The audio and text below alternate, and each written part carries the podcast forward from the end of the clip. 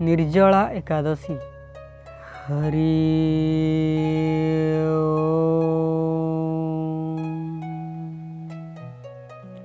ଓମ୍। ଶ୍ରୀ ସଦ୍ଗୁରୁ ପରମାତ୍ମନେ ନମଃ। ଯୁଧିଷ୍ଠିର କହିଲେ ହେ ଜନାର୍ଦ୍ଦନ ଜ୍ୟେଷ୍ଠ ମାସ ଶୁକ୍ଳପକ୍ଷରେ ଯେଉଁ ଏକାଦଶୀ ପଡ଼େ କୃପା କରି ଏହାର ବର୍ଣ୍ଣନା କରନ୍ତୁ। ଭଗବାନ ଶ୍ରୀକୃଷ୍ଣ କହିଲେ ରାଜନ ପରମ ଧର୍ମାତ୍ମା ସତ୍ୟବତୀ ନନ୍ଦନ ବ୍ୟାସଦେବ ଏହାର ବର୍ଣ୍ଣନା କରିବେ। କାରଣ ସେ ସମ୍ପୂର୍ଣ୍ଣ ଶାସ୍ତ୍ରର ତତ୍ତ୍ୱଜ୍ଞ ଓ ବେଦ ବେଦାଙ୍ଗର ପାରଙ୍ଗତ ବିଦ୍ୱାନ। ଏହା ଶୁଣି ବେଦବ୍ୟାସ କହିଲେ ଉଭୟ ପକ୍ଷର ଏକାଦଶୀ ଦିନ ଭୋଜନ କର ନାହିଁ ଦ୍ୱାଦଶୀ ଦିନ ସ୍ନାନାଦି ଦ୍ୱାରା ପବିତ୍ର ହୋଇ ଫୁଲରେ ଭଗବାନ କେଶବଙ୍କ ପୂଜା କର। ପୁଣି ନୀତିକର୍ମ ସମାପ୍ତ କରି ପ୍ରଥମେ ବ୍ରାହ୍ମଣମାନଙ୍କୁ ଭୋଜନ କରାଇ ଶେଷରେ ସ୍ୱୟଂ ଭୋଜନ କର। ରାଜନ ଜନ୍ମ ଓ ମୃତ୍ୟୁଜନିତ ଔଷୋଚ କାଳରେ ମଧ୍ୟ ଏକାଦଶୀ ଦିନ ଭୋଜନ କରିବା ଅନୁଚିତ। ଏହା ଶୁଣି ଭୀମେଶନ କହିଲେ ପରମ ବୁଦ୍ଧିମାନ ପିତାମହ ମୋର ଉତ୍ତମ କଥାଟିଏ ଶୁଣନ୍ତୁ। ରାଜା ଯୁଧିଷ୍ଠିର ମାତା କୁନ୍ତି ଦ୍ରୌପଦୀ ଅର୍ଜୁନ ନକୁଳ ଓ ସହଦେବ ଏମାନେ ସମସ୍ତେ ଏକାଦଶୀ ଦିନ କଦାପି ଭୋଜନ କରନ୍ତି ନାହିଁ। ତଥା ମୋତେ ମଧ୍ୟ ସବୁବେଳେ କହନ୍ତି ଯେ ଭୀମସେନ ତୁମେ ମଧ୍ୟ ଏକାଦଶୀ ଦିନ ଭୋଜନ କର ନାହିଁ। କିନ୍ତୁ ମୁଁ ସେମାନଙ୍କୁ କହେ ଯେ ମୁଁ ଭୋକ ସହିପାରିବି ନାହିଁ। ଭୀମସେନଙ୍କ କଥା ଶୁଣି ବ୍ୟାସଦେବ କହିଲେ ଯଦି ତୁମେ ସ୍ୱର୍ଗଲୋକ ପ୍ରାପ୍ତି ପାଇଁ ଇଚ୍ଛା କରୁଛ ତଥା ନର୍କକୁ ଦୂଷିତ ବୋଲି ବୁଝିଛ ତେବେ ଉଭୟ ପକ୍ଷର ଏକାଦଶୀ ଦିନ ଭୋଜନ କରିବ ନାହିଁ। ଭୀମସେନ କହିଲେ ମହାବୁଦ୍ଧିମାନ ପିତାମହ ମୁଁ ଆପଣଙ୍କ ଆଗରେ ସତ୍ୟ କହୁଛି। ଦିନକୁ ଥରେ ଭୋଜନ କରି ମଧ୍ୟ ମୋ ଦ୍ୱାରା ବ୍ରତ ହୋଇପାରିବ ନାହିଁ। ପୁଣି ଉପବାସ କରି ମୁଁ କିପରି ରହିପାରିବି? ମୋ ଉଦରରେ ବ୍ରୁକ୍ ନାମକ ଅଗ୍ନି ସର୍ବଦା ପ୍ରଜ୍ୱଳିତ ହେଉଛି। ଏଣୁ ମୁଁ ଅଧିକ ଖାଇଲେ ହିଁ ତାହା ଶାନ୍ତ ହୋଇଥାଏ। ଏଥିପାଇଁ ହେ ମହାମୁନି ମୁଁ ବର୍ଷକୁ କେବଳ ଗୋଟିଏ ଉପବାସ କରିପାରିବି। ଯେଉଁଥିରେ ସ୍ୱର୍ଗପ୍ରାପ୍ତି ସୁଲଭ ହେବ ତଥା ଯାହାକୁ ପାଳନ କଲେ ମୁଁ କଲ୍ୟାଣର ଭାଗିଦାର ହୋଇପାରିବି ଏଭଳି କୌଣସି ଏକ ବ୍ରତ ସ୍ଥିର କରି କୁହନ୍ତୁ। ମୁଁ ତାହା ଯଥାବିଧି ପାଳନ କରିବି। ବ୍ୟାସଦେବ କହିଲେ ହେ ଭୀମ ଜ୍ୟେଷ୍ଠ ମାସରେ ସୂର୍ଯ୍ୟ ବୃଷ ରାଶିରେ ଥାଆନ୍ତୁ ବା ମିଥୁନ ରାଶିରେ ମାତ୍ର ଶୁକ୍ଳ ପକ୍ଷରେ ଯେଉଁ ଏକାଦଶୀ ପଡ଼େ ତାହା ପ୍ରଯତ୍ନପୂର୍ବକ ନିର୍ଜଳା ବ୍ରତ କରିବା ବିଧେୟ। କେବଳ କୁଳି ଅଥବା ଆଚମନ କରିବା ପାଇଁ ମୁଖରେ ଜଳ ନିଆଯାଇପାରେ ଅନ୍ୟଥା ବ୍ରତ ଭଙ୍ଗ ହୋଇଯାଏ। ଏକାଦଶୀର ସୂର୍ଯ୍ୟୋଦୟ ଠାରୁ ଦ୍ୱାଦଶୀର ସୂର୍ଯ୍ୟୋଦୟ ପର୍ଯ୍ୟନ୍ତ ମନୁଷ୍ୟ ଜଳତ୍ୟାଗ କଲେ ଏହି ବ୍ରତ ପୂର୍ଣ୍ଣ ହୋଇଥାଏ। ତାପରେ ଦ୍ୱାଦଶୀ ଦିନ ପ୍ରଭାତ କାଳରେ ସ୍ନାନ କରି ବ୍ରାହ୍ମଣଙ୍କୁ ବିଧିପୂର୍ବକ ଜଳ ଓ ସୁବର୍ଣ୍ଣ ଦାନ କର। ଏହିପରି ସବୁ କାର୍ଯ୍ୟ ପୂର୍ଣ୍ଣ କରି ଜିତେନ୍ଦ୍ରିୟ ପୁରୁଷ ବ୍ରାହ୍ମଣଙ୍କ ସଙ୍ଗରେ ଭୋଜନ କରିବି। ସାରା ବର୍ଷରେ ଯେତେ ଏକାଦଶୀ ବ୍ରତ ହୁଏ ସେସବୁର ଫଳ ନିର୍ଜଳ ଏକାଦଶୀ ସେବନ ଦ୍ୱାରା ମନୁଷ୍ୟକୁ ପ୍ରାପ୍ତ ହୋଇଥାଏ। ଏଥିରେ ତିଳେ ମାତ୍ର ସନ୍ଦେହ ନାହିଁ। ଶଙ୍ଖଚକ୍ର ଓ ଗଦାଧାରୀ ଭଗବାନ କେଶବ ମୋତେ କହିଥିଲେ ଯେ ଯଦି ମନୁଷ୍ୟ ସବୁକିଛି ତ୍ୟାଗ କରି ଏକମାତ୍ର ମୋର ଶରଣାଗତ ହୁଏ ଓ ଏକାଦଶୀରେ ନିରାହାର ରହେ ତେବେ ସେ ସବୁ ପାପରୁ ମୁକ୍ତ ହୋଇଯାଏ। ଏକାଦଶୀ ବ୍ରତ ପାଳନ କରୁଥିବା ପୁରୁଷଙ୍କ ପାଖକୁ ବିଶାଳକାୟ ବିକଟାଳ ଆକୃତି ତଥା କୃଷ୍ଣକାୟ ଦଣ୍ଡପାଶଧାରୀ ଭୟଙ୍କର ଯମଦୂତ ଯାଆନ୍ତି ନାହିଁ। ଅନ୍ତକାଳରେ ପୀତାମ୍ବରଧାରୀ ସୌମ୍ୟ ମୂର୍ତ୍ତି ହାତରେ ସୁଦର୍ଶନ ଧାରଣ କରିଥିବା ଓ ମନବେଗରେ ଗତି କରୁଥିବା ବିଷ୍ଣୁଦୂତମାନେ ଏହି ବୈଷ୍ଣବ ପୁରୁଷଙ୍କୁ ଭଗବାନ ବିଷ୍ଣୁଙ୍କ ଧାମକୁ ନେଇଯାଆନ୍ତି। ଏଣୁ ନିର୍ଜଳା ଏକାଦଶୀରେ ପୂର୍ଣ୍ଣ ପ୍ରଯତ୍ନପୂର୍ବକ ଉପବାସ ରହି ଶ୍ରୀହରିଙ୍କ ପୂଜନ କର।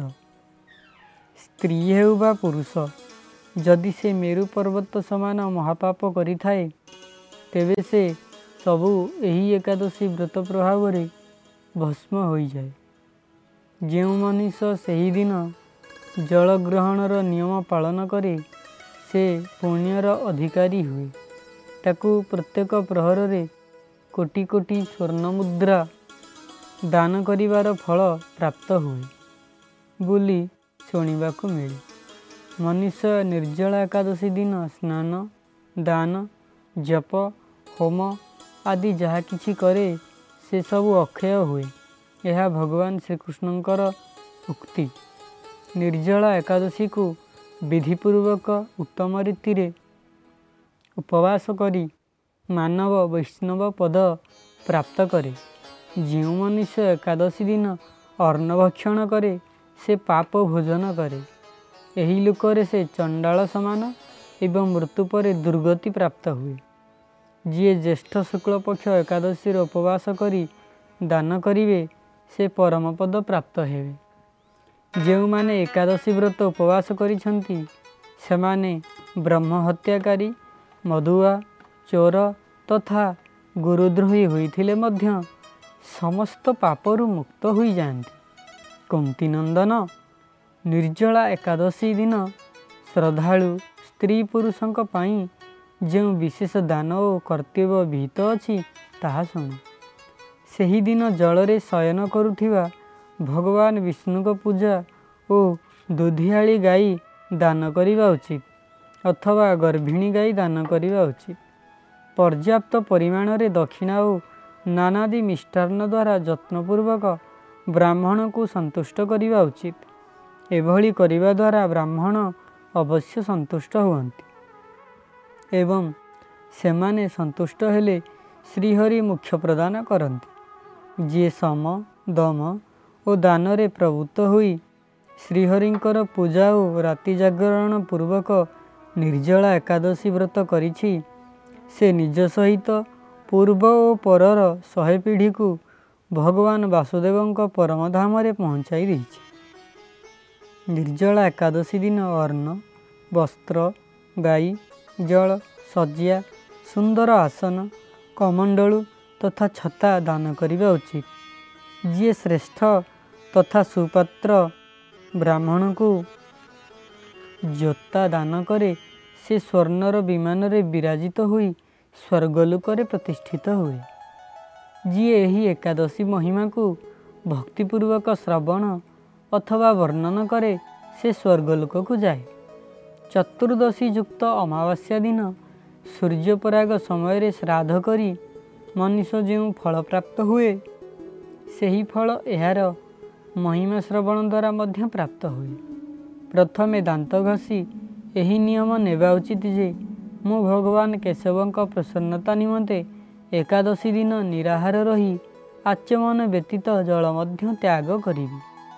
ଦ୍ୱାଦଶୀ ଦିନ ଦେବେଶ୍ୱର ଭଗବାନ ବିଷ୍ଣୁଙ୍କ ପୂଜା କରିବା ଉଚିତ। ଗନ୍ଧ ଧୂପ ପୁଷ୍ପ ଓ ସୁନ୍ଦର ବସ୍ତ୍ରରେ ବିଧିପୂର୍ବକ ପୂଜା କରି ଜଳମାଠିଆ ଦାନ ଦେବାର ସଂକଳ୍ପ କରି ନିମ୍ନଲିଖିତ ମନ୍ତ୍ର ଉଚ୍ଚାରଣ କରନ୍ତୁ। ଦେବଦେବ ହୃଷିକେଶ ଉଦକୁମ୍ଭ ପ୍ରଦାନେନ ନୟମ୍ମା ପରମାଂ ଗତିମ୍ ସଂସାର ସାଗରର ତାରଣକର୍ତ୍ତା ହେ ଦେବଦେବ ହୃଷିକେଶ ଏହି ପାଣି ମାଠିଆ ପ୍ରଦାନ କରିଥିବାରୁ ଆପଣ ମୋତେ ପରମ ଗତି ପ୍ରାପ୍ତି କରାନ୍ତୁ। ଭୀମସେନ ଜ୍ୟେଷ୍ଠ ମାସ ଶୁକ୍ଳପକ୍ଷରେ ଯେଉଁ ଶୁଭ ଏକାଦଶୀ ହୁଏ ଏହାର ନିର୍ଜଳା ବ୍ରତ କରିବା ଉଚିତ। ସେହିଦିନ ଶ୍ରେଷ୍ଠ ବ୍ରାହ୍ମଣକୁ ଚିନି ସହିତ ଜଳମାଠିଆ ଦାନ କରିବା ଉଚିତ। ଏପରି କରିବା ଦ୍ୱାରା ମନୁଷ୍ୟ ଭଗବାନ ବିଷ୍ଣୁଙ୍କ ସାନ୍ନିଧ୍ୟ ଲାଭ କରି ଆନନ୍ଦ ଅନୁଭବ କରେ। ତାପରେ ଦ୍ୱାଦଶୀ ଦିନ ବ୍ରାହ୍ମଣଙ୍କୁ ଭୋଜନ କରାଇବା ପରେ ସ୍ୱୟଂ ଭୋଜନ କରିବା ଉଚିତ। ଯିଏ ଏହି ପ୍ରକାର ପୂର୍ଣ୍ଣ ରୂପରେ ପାପନାଶିନୀ ଏକାଦଶୀ ବ୍ରତ କରେ ସେ ସବୁ ପାପରୁ ମୁକ୍ତ ହୋଇ ଅନାମୟ ପଦକୁ ପ୍ରାପ୍ତ ହୁଏ। ଏହା ଶୁଣି ଭୀମସେନ ମଧ୍ୟ ଏହି ଶୁଭ ଏକାଦଶୀର ବ୍ରତ ଆରମ୍ଭ କଲେ। ସେହିଦିନ ଠାରୁ ଏହା ପାଣ୍ଡବ ଦ୍ୱାଦଶୀ ନାମରେ ବିଖ୍ୟାତ ହେଲା। ହରି